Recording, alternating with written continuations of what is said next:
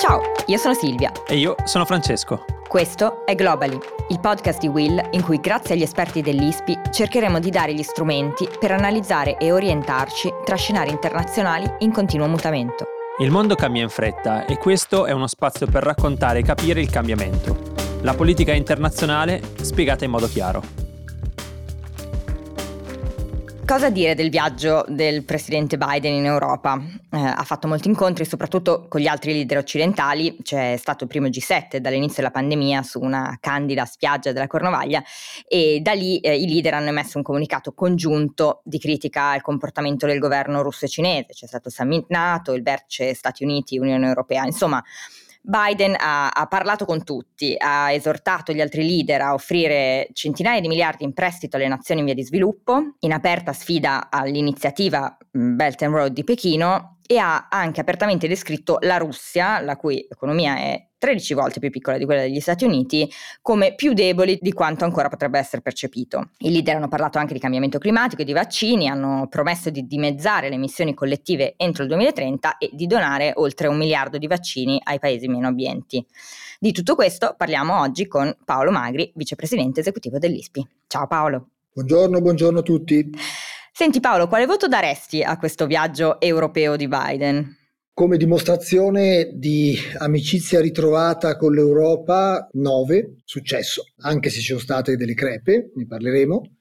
Eh, come raggiungimento per Biden di tutti gli obiettivi che aveva eh, anticipato, soprattutto il rapporto con la Cina, di portarsi dietro gli europei contro la Cina, 6 più, come risultati concreti insufficiente, però in linea con la storia dei G7, soprattutto mi riferisco al G7 eh, degli ultimi anni. Quindi un voto altissimo sulla concordia ritrovata in modo plastico, un voto intermedio sugli obiettivi di Biden perseguiti o meno, un voto insufficiente sui risultati concreti. Vuoi che parta dal voto insufficiente perché? Sì. Ti faccio un esempio concreto. In questi giorni al G7 si sono trovati i sette paesi democratici e potenti del mondo eh, abbi pazienza e ascolta qualche numero per un secondo.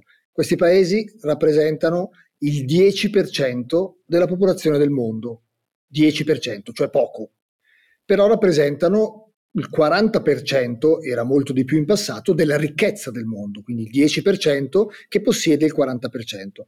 E in questi paesi si sono distribuiti ad oggi più del 30% dei vaccini disponibili al mondo ok? Uh-huh. Fuori dalla porta del G7 e del G20, cioè parliamo dei paesi più in difficoltà al mondo, 130 paesi, questi 130 paesi meno fortunati del mondo hanno il 40% della popolazione, non il 10% della mm. popolazione, ma hanno ottenuto ad oggi il 3% dei vaccini. Pochissimo. 3%. Allora, Poca roba. In questo contesto cosa annuncia il G7?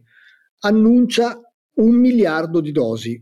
E uno dice, grandissima notizia, perché ad oggi questi 130 paesi hanno avuto 83 milioni di dosi, 83 milioni, quindi se a 83 io dico ti aggiungo un miliardo, grande notizia, perché allora do l'insufficienza? Perché do un voto sotto il 6, sotto il 5? Perché di questo miliardo, miliardo annunciato, le dosi vere, nuove, non quelle che erano già state promesse e sono state messe insieme per far cifra tonda, sono 600 milioni, quindi quasi la metà.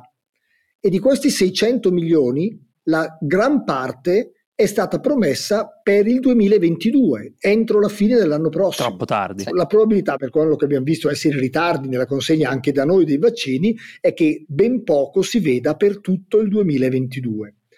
E quindi da questo punto di vista la montagna ha, ha partorito eh, il topolino. Poi sappiamo, sappiamo, benissimo che i vaccini mancano per tutti, che c'è egoismo sui vaccini, magari per alcuni giustificabile. Eh, se agli italiani dicessero non ti do più il vaccino perché devo darlo alla Bolivia, ci sarebbe la rivolta nelle città. Lo sappiamo benissimo. Figurati. Però il dato è questo. Paolo, io vorrei provare a chiederti della, della grande protagonista assente che è la Cina. Eh, prima leggevo sul, sul Corriere della Sera che Federico Fubini diceva che riletto tra qualche anno questo G7 sarà indicato come il momento in cui la Cina è indicato come il nuovo avversario delle democrazie avanzate.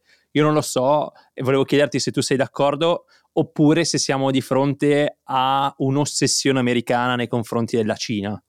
Una cosa è certa è che il G7, che già appunto rappresenta una parte decrescente della popolazione, non parliamone, ma anche della ricchezza del mondo, eh, è meno rappresentativo per definizione del G20, che include anche altre potenze non mhm. democratiche mm-hmm. o democratiche.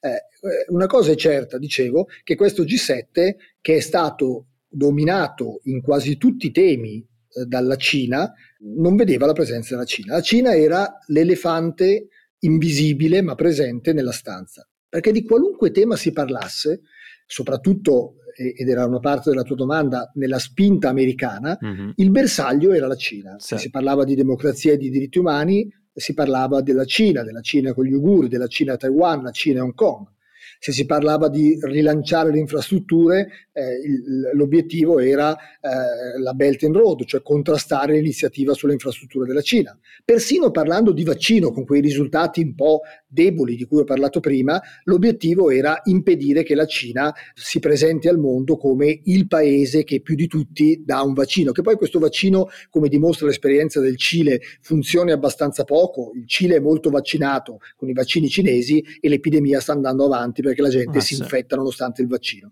Ecco, quindi la Cina era il convitato di pietra, eh, era un parlare a nuora perché suocera in tenda e la Cina non era presente. E la Cina da Pechino cosa tuonava? Diceva questi piccoli club poco possono, mm-hmm. piccoli club, il potente eh, G7, sì. poco possono per influenzare i destini del mondo.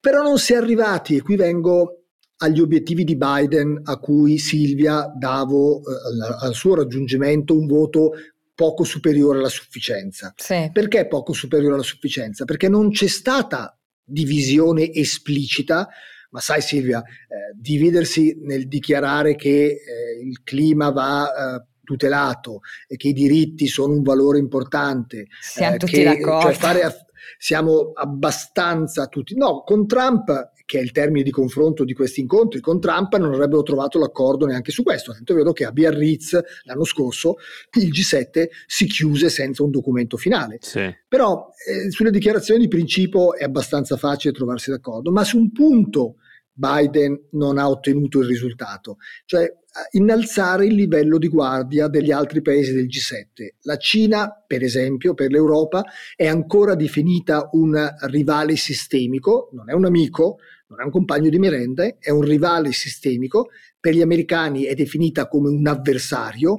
Biden sotto sotto sperava di portare on board, di portare a bordo gli europei e gli altri in questa definizione di Cina come avversario. Neppure la Nato è arrivata a parole così forti, ha parlato di preoccupazioni crescenti nei confronti della Cina, citando gli accordi con la Russia, il Mar Cinese meridionale. Ecco, quindi il voto, Silvia, intermedio che ho dato agli obiettivi di Biden è che tutti sono d'accordo sui principi, eh, tutti sono ovviamente un po' preoccupati, ma per gli europei la Cina non è l'ossessione che è per l'America, che si sente sfidata.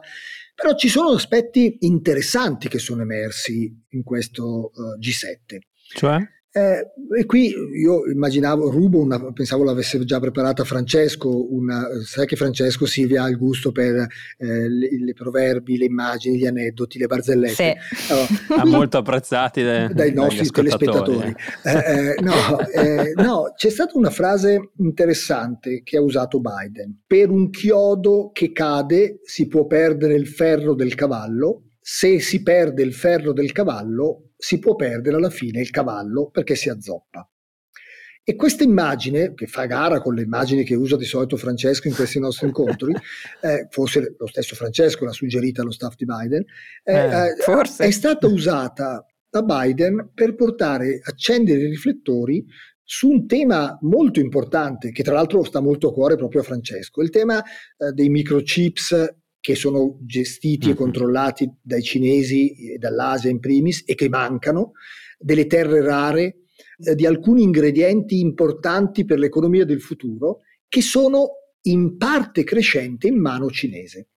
E che cosa hanno deciso? Deciso, hanno abbozzato i paesi del G7 e qui ha guidato l'America Silvia, sulla base di quello che l'America ha deciso dopo un rapporto interno proprio nei giorni scorsi, di mettere soldi, sussidi, incentivi per stimolare nel West, nell'Occidente, da noi, un recupero di proprietà, di possesso, di produzione di terre rare, di microchips, di tutti gli ingredienti della nuova economia, della tecnologia digitale, della tecnologia green. La proposta oggi del G7 dell'Occidente, usiamo questo termine Occidente verso la sfida cinese, uh-huh. è di fare esattamente ciò che la Cina ha iniziato a fare 30 anni fa.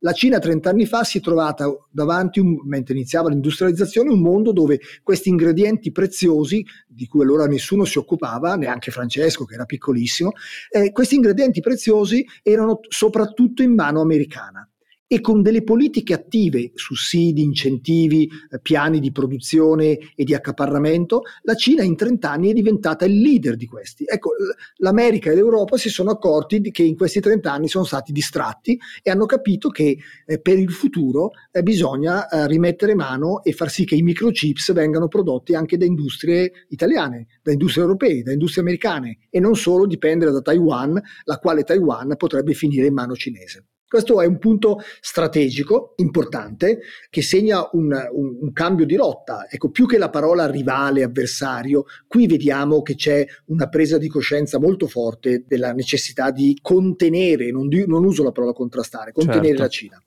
Allora, ehm, Paolo, si è parlato anche di clima e si è parlato di uh, infrastrutture sostenibili, si è, parlato, si è provato a parlare di clima. Eh, tu nei giudizi, almeno i precedenti che hai, ci hai un po' dato su eh, quello che sono stati i risultati di, di, questo viaggio di Biden, non sei stato larghissimo, ecco, non sei stato, come dire, se fossi uh, al tuo corso in Bocconi, diremmo che ecco, sei uno di quei prof che difficilmente sale sopra il 25 5, ehm, però ti chiedo sul clima daresti un voto positivo perché almeno qua magari qualcosa si è deciso.